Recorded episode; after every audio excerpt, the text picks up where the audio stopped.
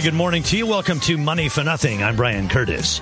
Facebook crushes profit estimates and the stock hits an all time high. Yum Brands drops the meat supplier OSI in China over spoiled meat, but McDonald's stands by the supplier and five people are detained by police. Also with attention this morning, Chinese stocks in New York hit a three year high. The RMB is back to almost a three month high and American authorities ban U.S. flights into Aviv. Senator Ted Cruz calls that a boycott of Israel. So some of the stories we'll be looking at here on the program over the next hour. And here's a tease to get us started. Facebook is getting, you know, a lot of positive uh, remark uh, marks from the street on their ability to migrate their business from the desktop to the mobile device. Yeah, that's John Sweeney at Bloomberg, and this one from Cue Ball's Tony Chan. The smartphone has become the new remote control of life. I mean, you can now order almost anything over the mobile device. And that's why mobile earnings get so much scrutiny. And that's also why there's a kind of war on talent.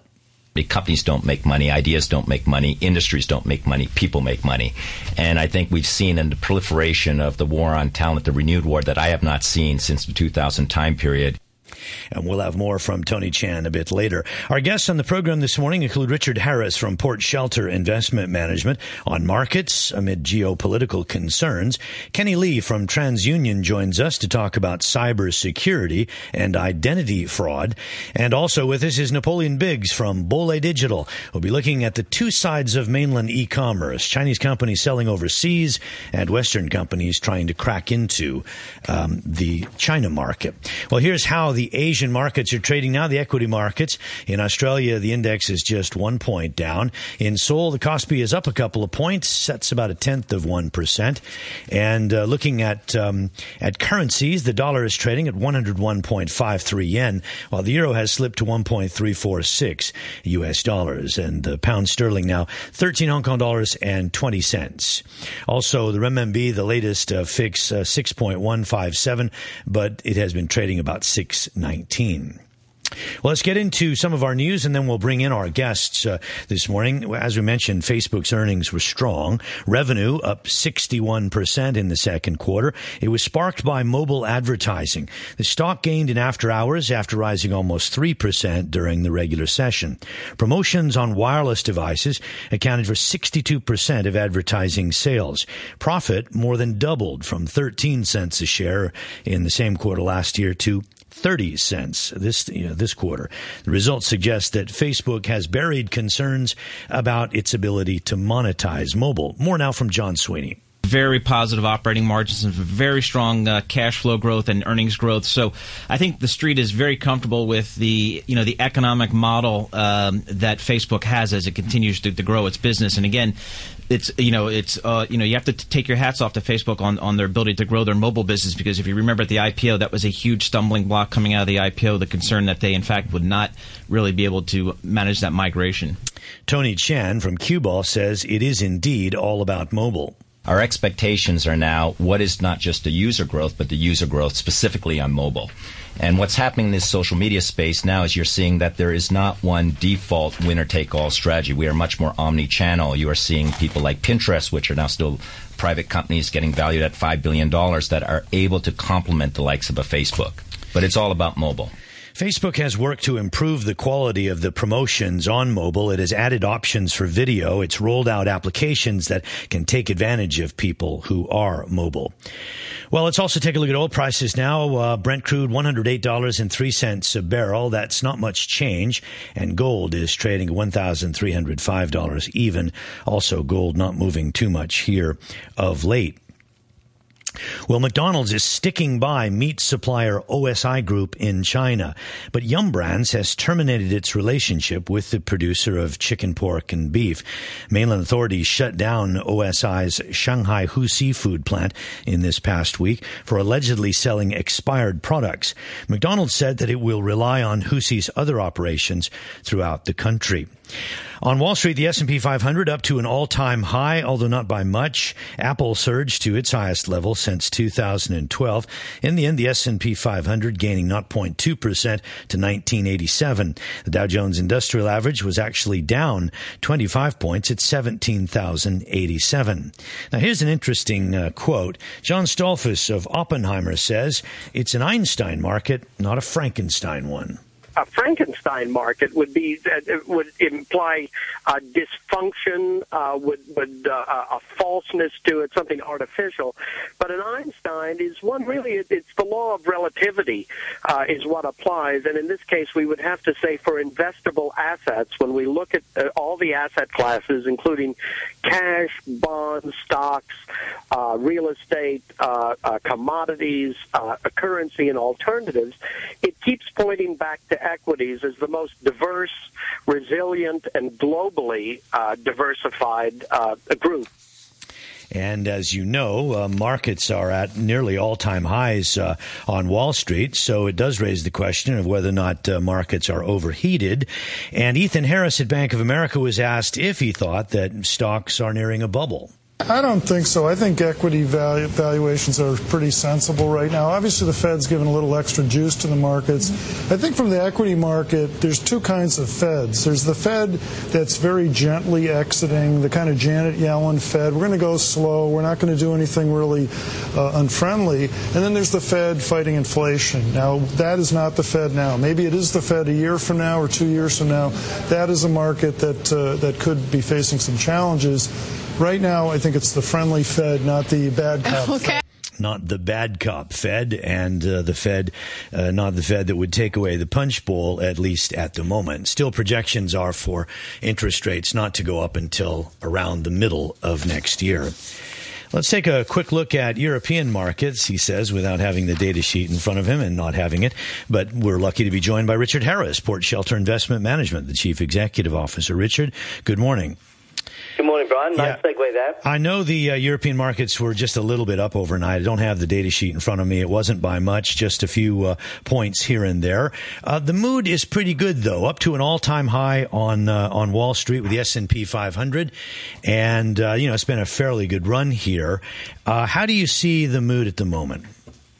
Yeah, I think that generally the mood's pretty good in Europe too. Um, we've had a bit of disappointing information, a bit of disappointing data out of uh, Germany recently, but that's coming after um, some some pretty good moves.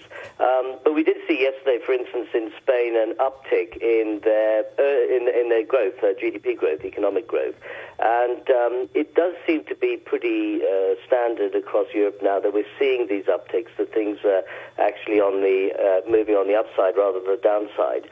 Uh, you've got to remember, though, that the markets have done extremely well in the last 12 months, so that some of the fringe markets are up well over 30%. Um, so whether there's an awful lot of upside from here, I'm not sure, but I don't think we're actually going to see markets want to go down. Markets, no doubt, would be higher in Europe uh, if it weren't for what's happening uh, with Russia, Ukraine. Um, we see that European countries appear divided over the kinds of sanctions that should be uh, applied to Russia. Uh, do you expect to see stronger sanctions here in the next day or two? Well, I think what the Europeans are going to try and do is talk very sternly with an even more stern voice. But whether the sanctions will be that serious, I don't know. Um, uh, in the UK, for instance, the Prime Minister is coming under a lot of pressure tonight over the fact that the UK is still selling arms to Russia. Um, so the sanctions, I think, are starting to bite in certain areas, and the Americans are, are quite keen on that. But of course, the Europeans are very worried that there may be some damage in trade, and the key thing is the fact that they're supplied with a great deal of gas out of Russia. Yes, that's... so the Germans certainly don't want to see these gas supplies cut. But on the other hand, it is a game of brinkmanship because uh, Russia can't afford uh, not to be paid for gas supplies. So um, I think we're actually in a delicate balance at the moment where everybody will try and do, or at least prepare to do the right thing without necessarily taking any very severe action. Yeah, the Russian ambassador to the European Union said yesterday that the sanctions would end up hurting Europe more than Russia. Yes, well, he would say that, wouldn't he? I, I, he I saw that, but I think that's part of the diplomatic speak. I mean, obviously, Russia doesn't want sanctions because their economy itself is on a fairly finely balanced. You know, it's very much uh, commodity oil and gas related, um, and it does have this stranglehold over Europe. But of course, the more that Europe diversifies its gas supply away from Russia, uh, the weaker that stranglehold will be. And I think that's obviously preying on the Kremlin's mind. Let's talk a little bit about uh, a sort of conundrum, and I keep asking my guests about this. You've got the benchmark U.S. Treasury 10-year yield uh, around uh, 247 now, 2.47%. It's about at a recent low at a time when stocks are making all-time highs. How do you reconcile those two? Well, actually that's fairly traditional, you know, low interest rates, high stock market.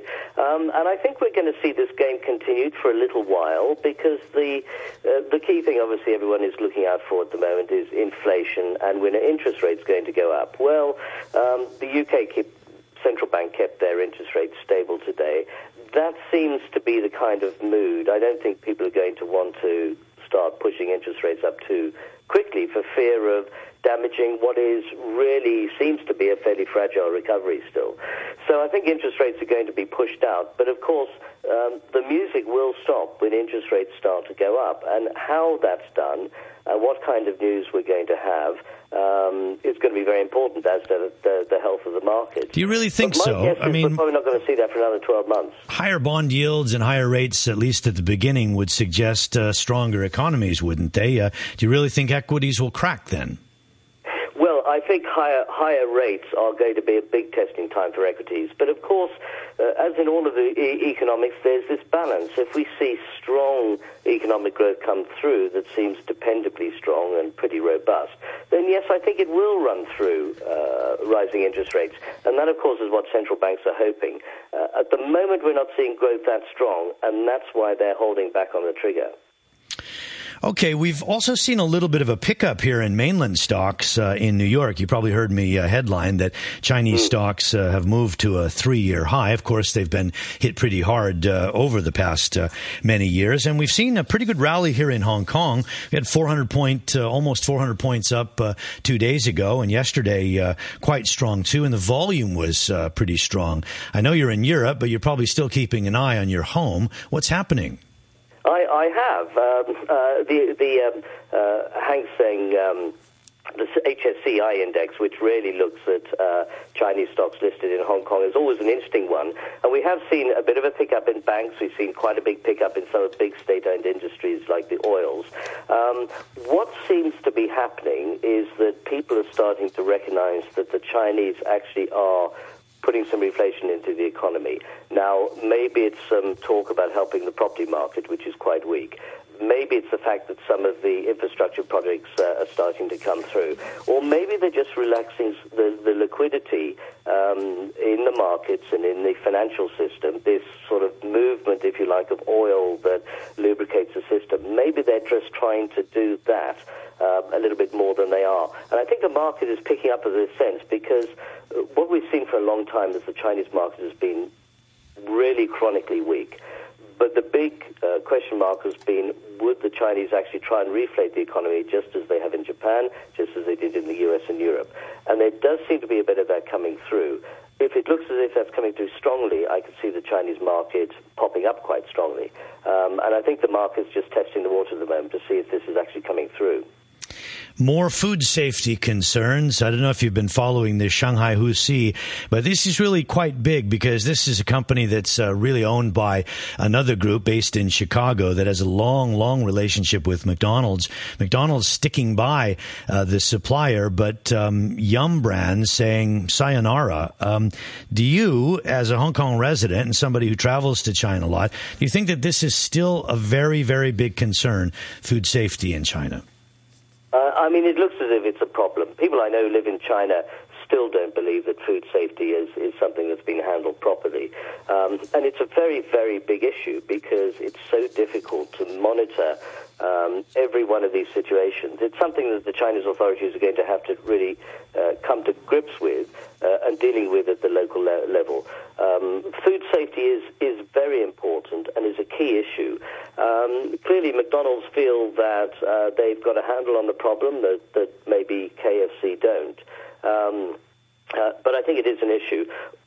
The other piece of interesting news that's coming out is there's talk that WH Group, which uh, is the big food um, uh, yeah. packager who Pork pulled supplier. their IPO about three months ago, are talking about coming back to the market. So whether all this stuff about food scandals in China will impact that a second time uh, will be quite interesting in the next week or so.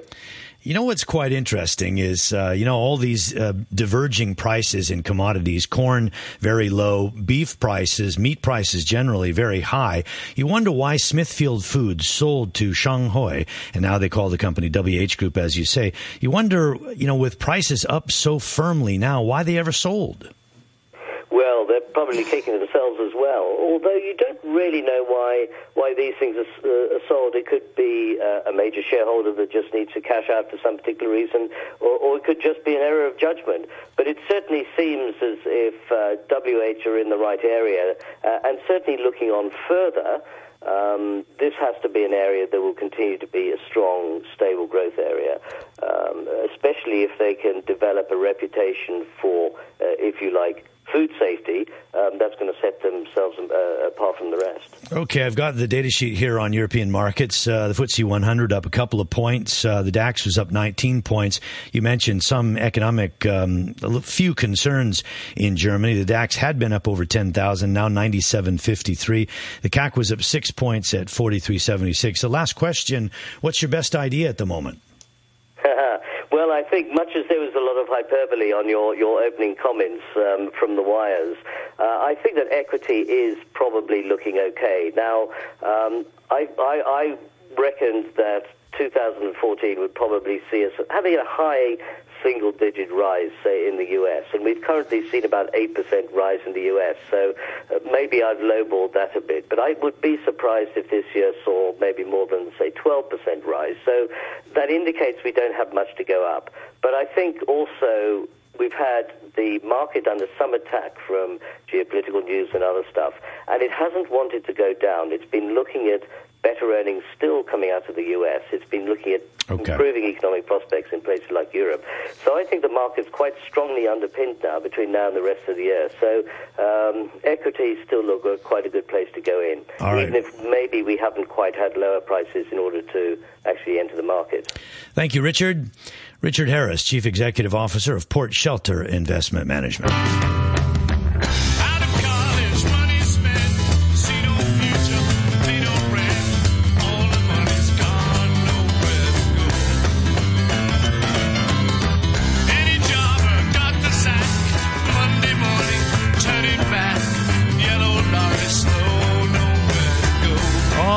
That refreshes, uh, refreshes 20 minutes now after 8 o'clock, and we'll move into our next uh, segment. Much to talk about with Alibaba's upcoming listing. And it made us think, with this long discussion we had yesterday, that a lot of mainland companies are trying to make it in the West, but there's a flip side to the story as well. And Napoleon Biggs, partner and commercial director of Bole Digital, joins us here in the program. And Napoleon, you're also a founder as well of host of Web Wednesday. What is that?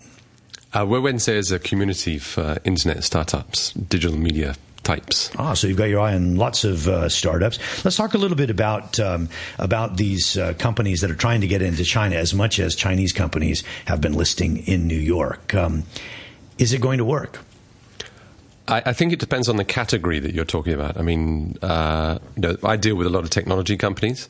So the technology crowd, you've got the game companies that have been going into China and very successfully from Korea, from the States. Singapore. Yeah. So that, you know, online gaming, they, they're a majority of the content comes from overseas. So it'll be easier for them than, say, American, Canadian, or European companies.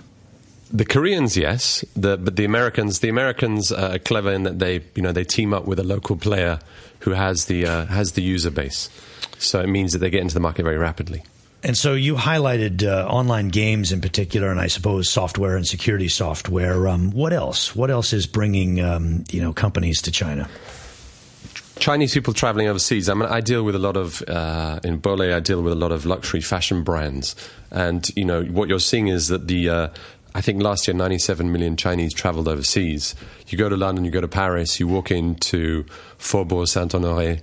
You know, there's Mandarin speakers in the shops there. So the the brands are waking up. They're putting you know real people in their shops, and they're going, wait, wait. These people are now starting to visit my website and order from Paris, from New York, from London. Shouldn't I be going to them rather than waiting for them to come to me? So you're starting to see people wake up to this. The retailers are usually a bit slow in this area, and they're saying, hey, maybe we should go into China. Maybe we should be selling in China. Maybe we should have distribution in China. How much is culture a block for companies going in both directions? Because our guest yesterday talking about one of the guests talking about uh, the building of brands in China he said that he wasn't sure that Alibaba had what it took to take its business to, let's say, North America.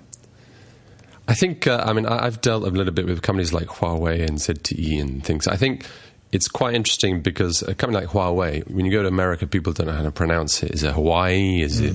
So a lot of it, you know, is simple branding. I mean, it's honestly, just the name. I mean, you just mentioned the pork guys, right? Yeah. So I, I think often it's it's the name. Is it perceived to be, you know, so Chinese that uh, I don't know how to pronounce it? Yeah, So the think- Japanese were smart when they took tires to America. They called it Bridgestone. Yes, exactly. So um, I think the name is one thing when the Chinese are going overseas. But I mean, to me, I see several categories. There's, there's the Chinese companies uh, who are buying into foreign companies. I mean, Alibaba, Tencent, these kind of guys.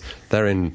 They're in the states. They've bought into companies like Fab. They so that they buy into these companies and they're a shareholder. So they're there, but they're kind of behind the scenes, and they learn a lot in doing that. One of the points that he was making was more about the customer service side for mainland companies going in. That um, that it's more than just about price now.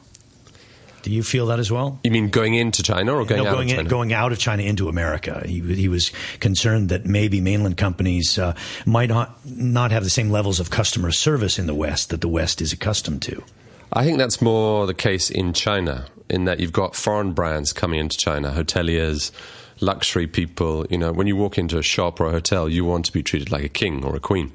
But, you know, if the service mentality isn't there, it changes that experience. So I, the customer service is more that way. I think Chinese brands going overseas, I don't think they suffer that because they just hire local teams. I mean, wh- why would that be an issue? I, I don't agree.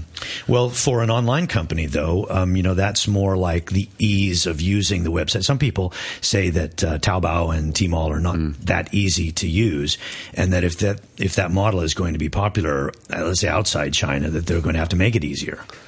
You're talking about a design element. I call it Yeah. Nathan, I call it Nathan Road. So you know when you first come to Hong Kong, a Westerner, you walk down Nathan Road and you're just bombarded by imagery. Uh, and this is the kind of Asian way of doing a website. Is you know there's so much going on.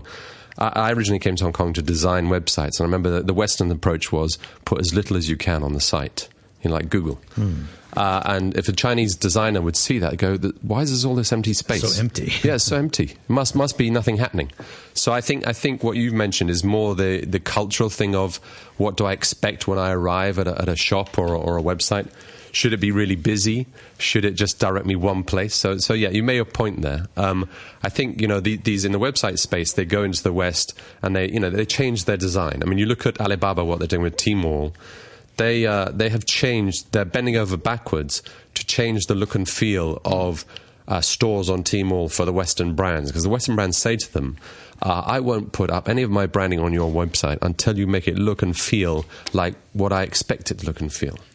So, do you think Alibaba is getting it getting it right with the redesign? Uh, you mean in terms of Tmall? Yeah. Uh, they're getting it right in terms of the look and feel and, and the expectations. What they're they're missing out on is that Alibaba and Tmall is perceived to be a discount place.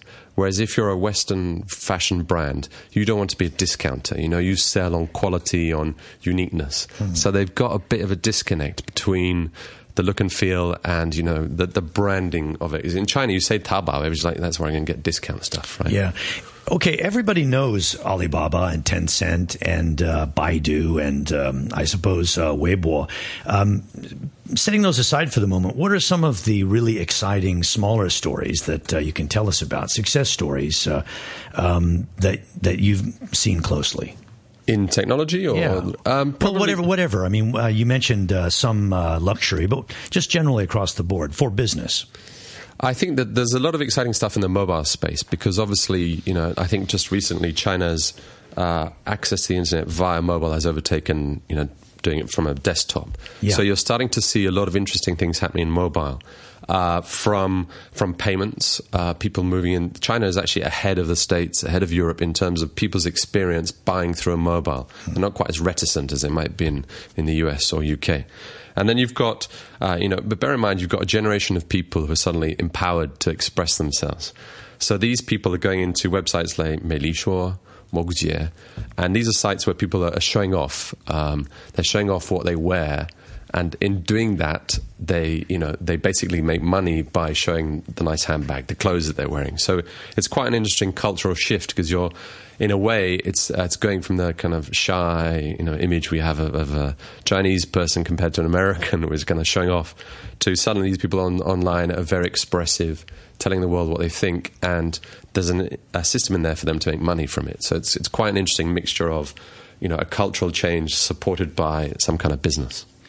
Uh, You mentioned uh, with the financial uh, payments uh, system, uh, uh, which are the companies that are actually the furthest out ahead? Is it Tencent and Alibaba, or others? Um, they are because they have you know they have the user base, right? So in terms of if you look at the numbers, they're always higher with them in terms of what they're doing. I think that they what they do is they go out and they buy into uh, technology that they see out there. But they there's there is in the internet in, in industry in China, people say be, beware of these guys. If you start a new business. They'll either copy you because they've got truckloads of developers, or they'll buy you. So I think what you're seeing is, yeah, in, in the payment space, it's definitely uh, Alipay and Tenpay, right? uh, what is it? Caifutong, uh, Zhifubao, right? These are the two different Chinese ones, right? So they're and they're moving ahead. They're, they're doing payment directly from your phone. You can go into shops now and pay. I mean, it's what PayPal is behind behind. Okay, so we have to wrap up, but just in 30 or 40 seconds or so, um, which are the Chinese companies that are going beyond China into the West and doing it the best? Funnily enough, they're not that famous. I think there's companies like TLC who make you know TV screens, things like that. They've got a roaring trade in Latin America, you know, third world, I suppose you call it third, developing countries, right? Uh, you know, Southeast Asia. Uh, Huawei, even though nobody can pronounce the name, is is obviously massive. I think you're starting to see now uh, people. Uh, I mean, these the guys you mentioned, the early. Uh, early developers are going out there. I don't see much happening in the fashion world because it's quite hard to be a Chinese fashion brand overseas. Shanghai Tang, I guess, has done a little bit. Uh, uh, Yeah, that's but how, not really how, China. how, that's Chinese Kong, was the owner of Shanghai Tang? Well, pretty British, Pre- pretty darn British. Yeah. Um, what about Haier Haier, yeah, uh, Haier. I mean, in appliances? I think the Chinese, the, the, those kind of you know white label goods, right? Yeah. They've been very clever because they they haven't gone into America first. They go to developing economies Oh, and yeah. they make their footprint there. So South America is big. Okay, well, Napoleon, thank you very much uh, for joining us here on the program. Uh, and uh, we'll get to the news in just a moment. That's Napoleon Biggs, by the way, partner and commercial director of Bole Digital. So the news coming up uh, in just a moment. Uh, we'll leave you with how the markets are trading here just before the break. Uh, the Nikkei is up, up five points. Uh, we see Australia higher Seoul as well, but these gains are minimal. They're just in a few percentage uh, or tenths of a percentage point. Okay, so let's uh, close out with a little look at the weather today. Uh, expecting uh, mainly cloudy skies, showers, some sunshine expected, 32 degrees as the high. Sunny periods tomorrow. The news is next. RTHK Radio 3. The news with Samantha Butler. A pro democracy campaigner says another mock referendum could be held on ways of electing a chief executive without public nomination.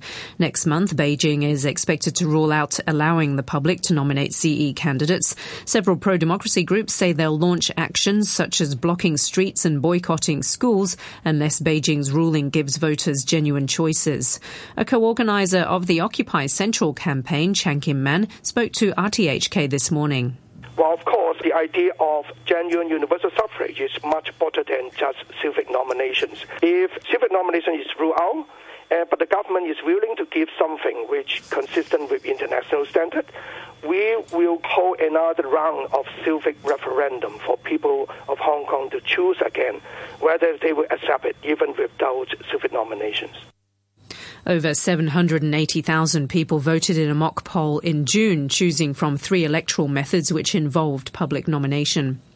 Rescue teams are searching for survivors in the wreckage of a passenger plane that's crashed off the coast of Taiwan, killing at least 42 people. Radio Australia's David Marchese reports. After aborting its initial landing, the domestic TransAsia Airways flight attempted an emergency landing in stormy weather before crashing on Penghu Island off Taiwan's west coast. There were 54 passengers and four crew on board. Officials say it's likely 47 people have been killed. It's still not known if the weather played a role in the crash, with authorities saying the conditions did not exceed international regulations for landing. The flight had earlier been delayed because of a typhoon. You're listening to the news on RTHK.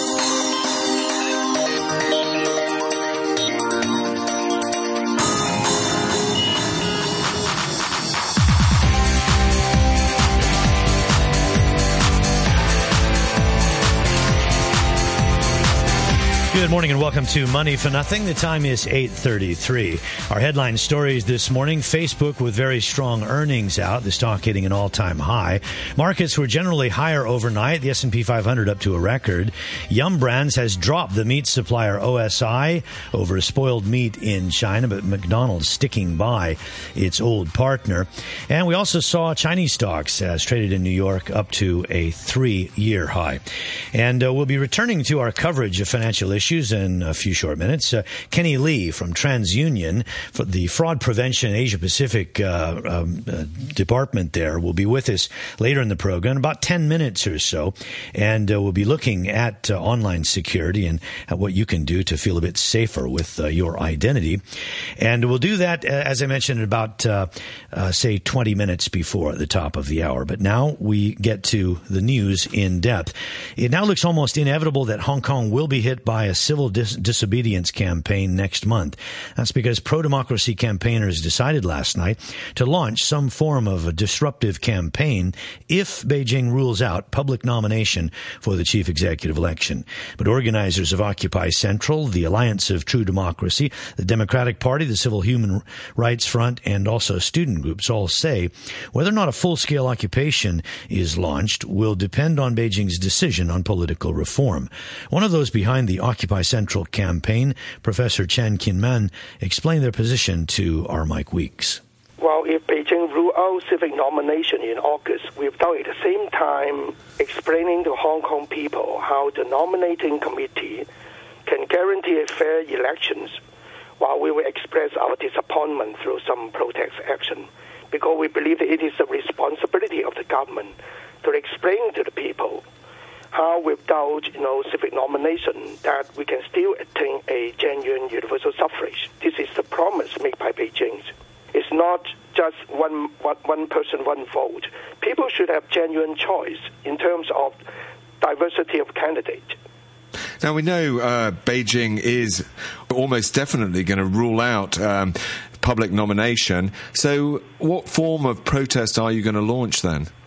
Well, uh, we are yet to make a decisions on the forms of protest, but some people suggest that they should launch uh, protest action like strike, and even some groups believe that it's time to occupy Central. But um, uh, we believe that we, we need to consider very carefully the specific content of the National People Congress decisions in August. Uh, if Beijing um, further lay down a very narrow framework to the extent that a genuine universal suffrage cannot be developed, we will consider Occupy Central sooner than we plan. But this is not exactly what we want. We still want to see the proposal made by the SAR government. And we, we, we are hoping that there's still room to discuss about genuine democracy. Uh, but the problem is whether they will lay down a very narrow uh, framework. Say, for example, if the composition of the nominating committee needs to follow strictly the model of the election committee, and if the threshold of nomination is as high as 50% of the nominating committee members, then I don't there's any chance to design an election method that meets international standard it will be very disappointing if uh, Beijing laid down such a framework uh, in August. Some people have argued that this is just a step towards what uh, many might consider genuine universal suffrage. That if we accept this, then uh, there's there's a chance for more reform in the future, a phase two or a phase three. What do you say to that? Well, um, I guess also many people will believe that this is kind of breach of promise made by Beijing. In the past two constitutional reform, many people like me who did not ask for full democracy because we respect the decision made by the NPC Standing Committee. Now, suddenly, Beijing changed the destination of reform into the beginning or the starting point of reform. Uh, it will totally destroy the trust between Hong Kong and Beijing. There is no guarantee that after 2017, Beijing will honor its promise made now. So I don't think it will be acceptable uh, to many people, particularly to the pan-democratic camp in Legislative Council. Professor Chan Kin Man there speaking earlier this morning on Hong Kong Today with RTHK's Mike Weeks. Moves are underway to try to reach a compromise. The chief secretary held talks yesterday with some 20 pan-democratic lawmakers and agreed to tell Beijing of, of the Democrats' wishes for discussions. Carrie Lam described the meeting as encouraging, but she said she couldn't promise that any such talks would actually be held as time is running out. Our purpose of the meeting is for us to uh, listen to their requests for meetings with officials of the central authorities responsible for constitutional development in Hong Kong. Our function is really to listen very attentively to uh, uh, their wishes so that we can truthfully reflect their requests and their views to the central authorities. Chief Secretary Carrie Lam. The Vice Chairman of the Pro-Government Business and Professionals Alliance, Jeffrey Lam, has urged the Pan Democrats to engage in what he called rational dialogue with officials here and in Beijing. He was speaking as his group handed over more than 100 signatures to the Alliance for Peace and Democracy to support their anti-Occupy Central campaign. Mr. Lam said that the Pan Democrats should no longer insist on civil nomination because this has been repeatedly ruled out by Beijing. The nomination process uh, within the basic law is to be done by a nomination committee. So right now, what we have to do urgently is to see how we should form the nomination committee. You know, the composition uh, and also the number, and we all have to follow the law. So are you positive that Pandems may have a chance of going for CE? Uh, if the nomination number is like um, what we had, you know, one tenth or one eighth or.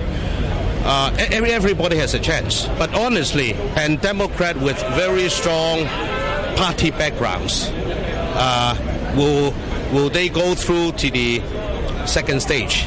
You know, I have some doubt. When you say strong political background, do you mean like radicals or, or what? Well, you know, strong political backgrounds. Put it this way, with strong political affiliation. Jeffrey Lam speaking there to RTHK's Priscilla Ung.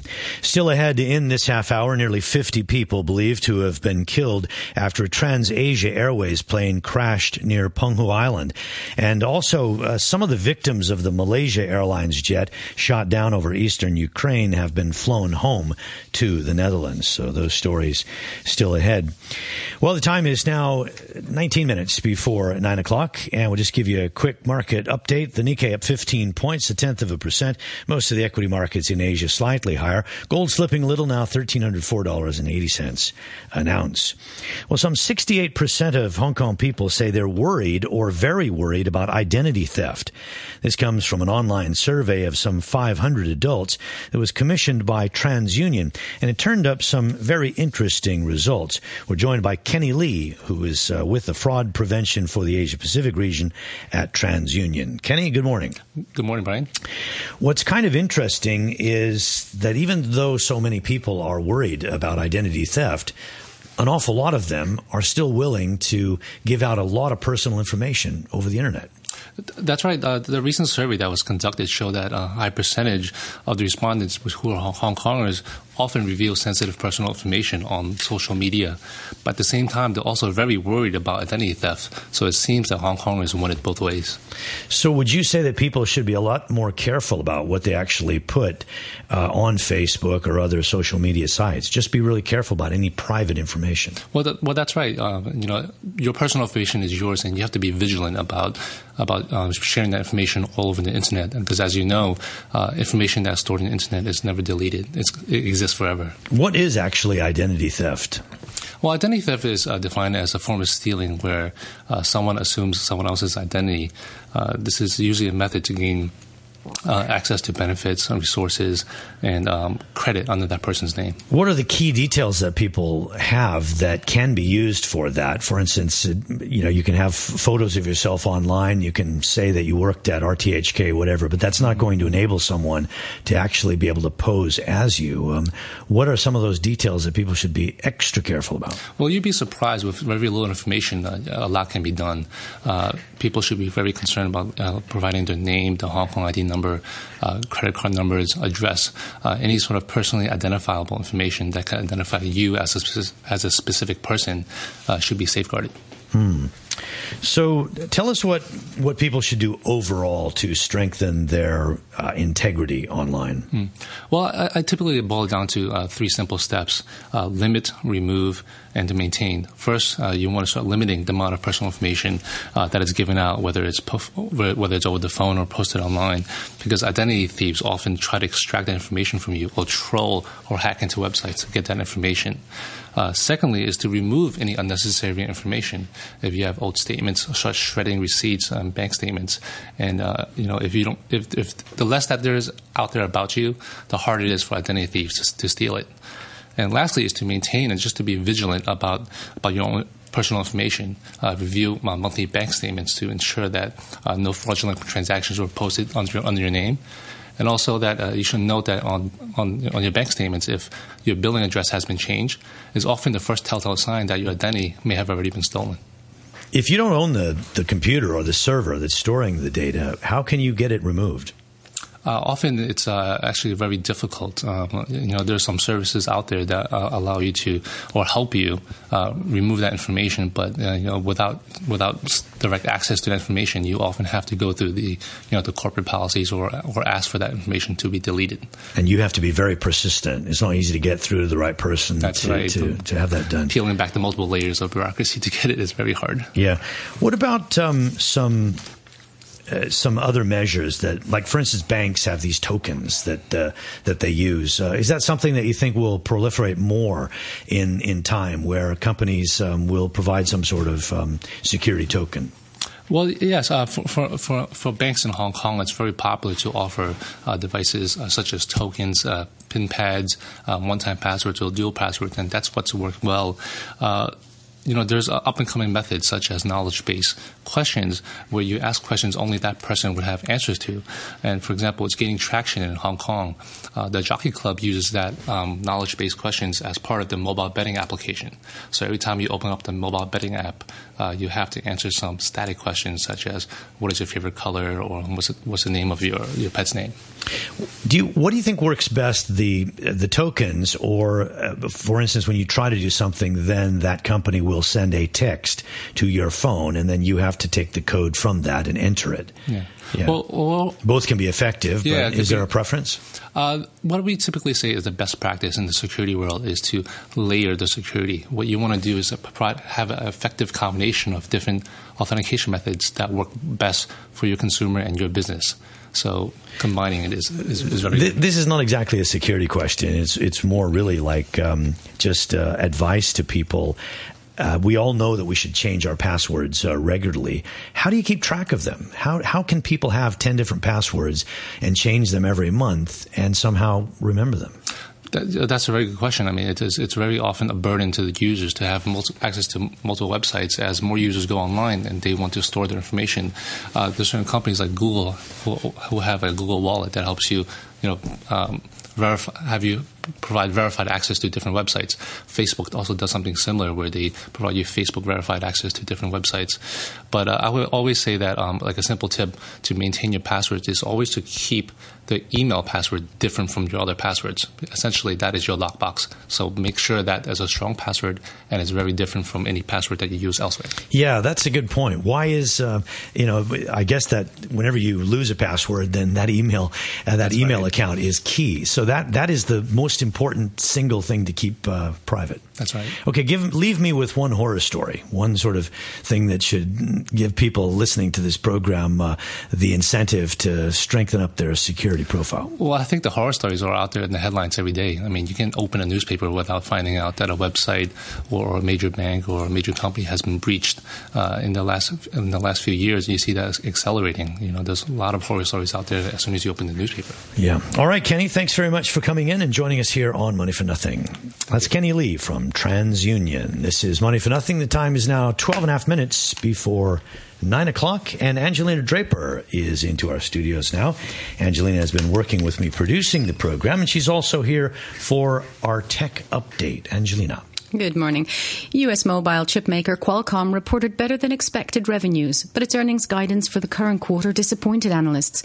The stock fell 4.8% in aftermarket trading.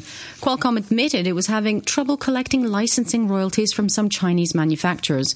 The company also said China represented a significant opportunity, but added that there were also significant challenges.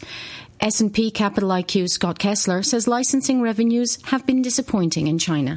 Qualcomm and a lot of other chip companies are really looking forward to this kind of mobile transition uh, to next generation wireless networks in China. And what's been going on, frankly, is that the rollout has been occurring at a slower and perhaps more interrupted pace than many had expected. Google has agreed to purchase the Helsinki based graphics company drawElements, a company specializing in analysis and assessment of mobile 3D graphics. The move is expected to help Google address smartphone fragmentation of Android. About six versions of the operating system currently run on a multitude of devices with different levels of user experience. Google has not yet commented on the deal.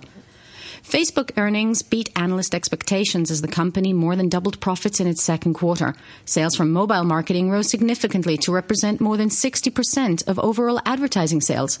Facebook says nearly 1.1 billion users access the social networking site at least once a month from mobile devices, and that's 31% more than last year. India's best known e commerce company, Flipkart, has reportedly raised over 1 billion US dollars in funding. The company, founded by two Amazon alumni in 2007, is expected to make the announcement next week. It would be the largest funding round not just by an Indian company but worldwide, second only to last month's 1.2 billion round achieved by Uber.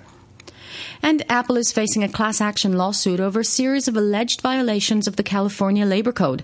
According to plaintiffs, as many as 20,000 current and former employees from both retail and corporate operations might be affected. The hourly wage employees claim they were not given lunch or rest breaks, as well as final paychecks in line with California law. Okay, Angelina, thank you very much. Our tech update here on Money for Nothing. In time now, 10 minutes before 9 o'clock. I'll just give you a quick weather update. Uh, mainly cloudy with some showers today. We're still keeping an eye on the severe tropical storm Matmo. It's centered about 160 kilometers northwest of Fuzhou, and it's uh, forecast to be moving at about 22 kilometers per hour across inland Fujian and to weaken gradually. Back to our news coverage. Nearly 50 people are believed to have been killed after a trans Asia Airways plane crashed while making an emergency landing on Penghu Island in the Taiwan Strait. Taiwan Civil Aeronautics Administration said none of the victims are believed to have been from Hong Kong or mainland China. The crash happened not long after Typhoon Matmo hit Taiwan yesterday. Ian Pooler asked Taipei-based journalist Cindy Sui for the latest.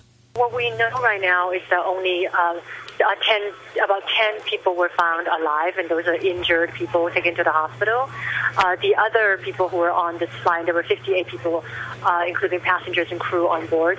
The other people have not been found. No other survivors were found, even though the search crew searched all, all night last night. Uh, they're planning to expand the search today to see if they could find any other any more survivors, but they don't believe they will. In fact, uh, they've been taking a lot of the bodies to the morgue, and they're in the process of trying to identify the victims' bodies. um, but it, it's going to be difficult because some of the bodies have been badly damaged. So at this point, um, they're basically preparing for the worst. They're, they're in the process of confirming how many people have actually died. Were there thought to be any casualties on the ground?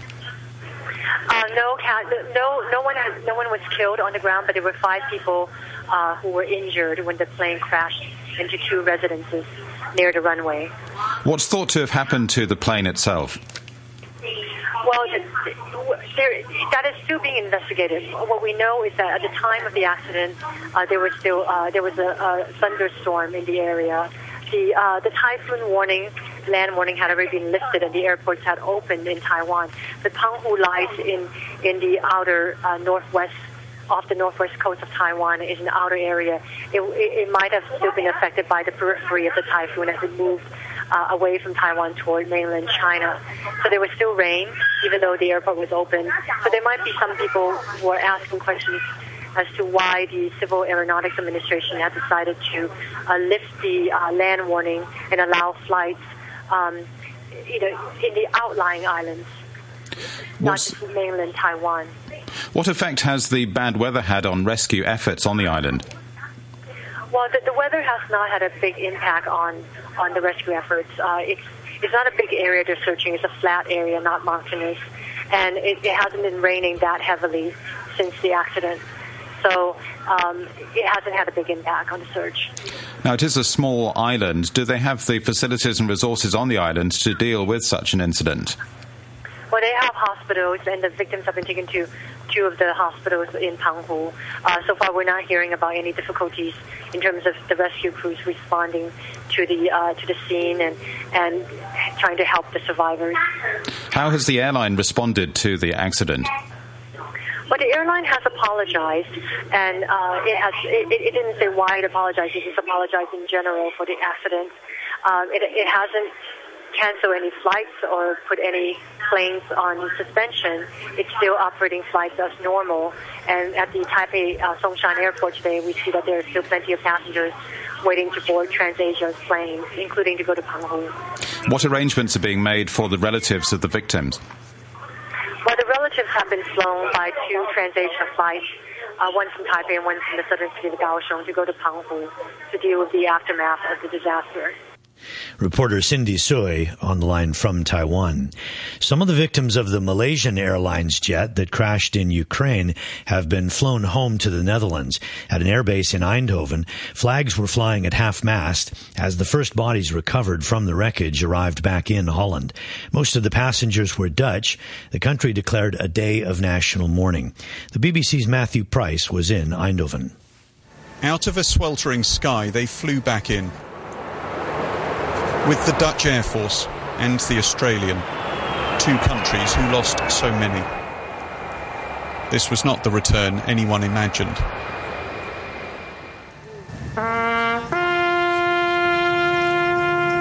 The last post, and a country fell silent.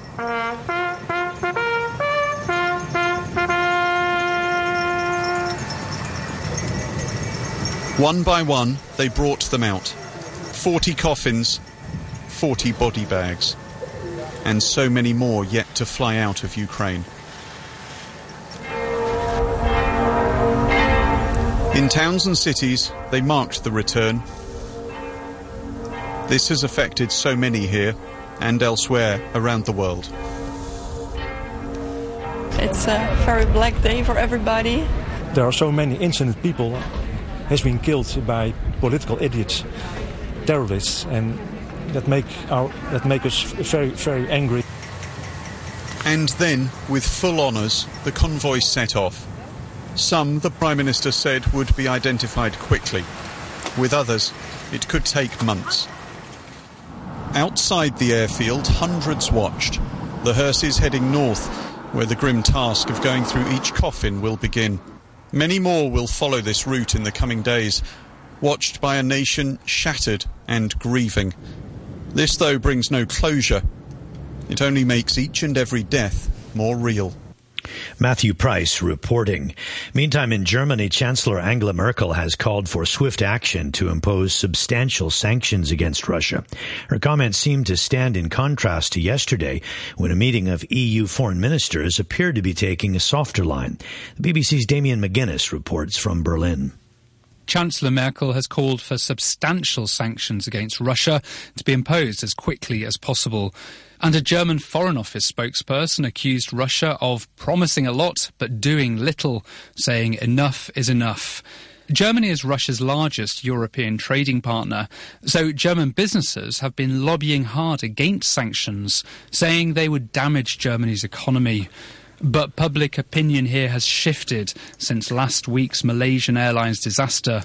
Polls show that the majority of Germans now support sanctions. And newspaper commentators have been scathing about the EU's slow response, accusing Germany's government of being indecisive. Mrs. Merkel's new tougher line, though, does not include stripping Russia of the chance to host the Football World Cup in 2018, despite calls from a number of leading German politicians. There are more urgent problems, says Mrs. Merkel's spokesman. Meantime, in Ukraine, another two planes have been shot down, this time military. Pro-Russian separatists say that they brought down the jets near where the Malaysian airliner crashed last week, though they still deny shooting that plane down. The Ukrainian Prime Minister, Arseny Yatsenyuk, said that there's preliminary evidence that one of the planes today may have been hit by an air-to-air missile, which he said may have been fired by a Russian jet. Allegedly, the second fighter jet was shot down by the air to air missile. It means that it was shot down by another fighter jet and definitely not Ukrainian. We all know who is behind the scene. We know who supplies the weapons. We know who financed terrorists. We know who supports these Russian led guerrillas. We know who supplied SA 11, which is actually the weapon uh, that shot down uh, the civilian flight MH 17. This is the truth. And I want the world to know the truth. And that is again uh, the Ukrainian Prime Minister Arseny Yatsenyuk. Well, that's our report for today. Uh, we mentioned earlier that markets in Europe were modestly higher. So even though um, there's a threat of sanctions hanging over Russia, as had uh, as uh, yet to be decided by Europe, uh, the markets uh, took it in stride. And here in Asia, markets are basically higher this morning, although the Kospi in Seoul has turned just one point lower. But the Nikkei's up 18 points, and in Australia, the ASX 200 up about six points. We'll keep an eye on markets uh, all throughout the day for you here on Radio 3. Looking at currencies, the dollar is trading at uh, now 101.53 Japanese yen, while the euro is worth 1.3459 US dollars. The weather today mainly cloudy in Hong Kong, some showers expected, but sunshine as well. 32 degrees as the maximum. The outlook, sunny periods with showers over the next few days. The news is coming up next, and after that, Morning Brew.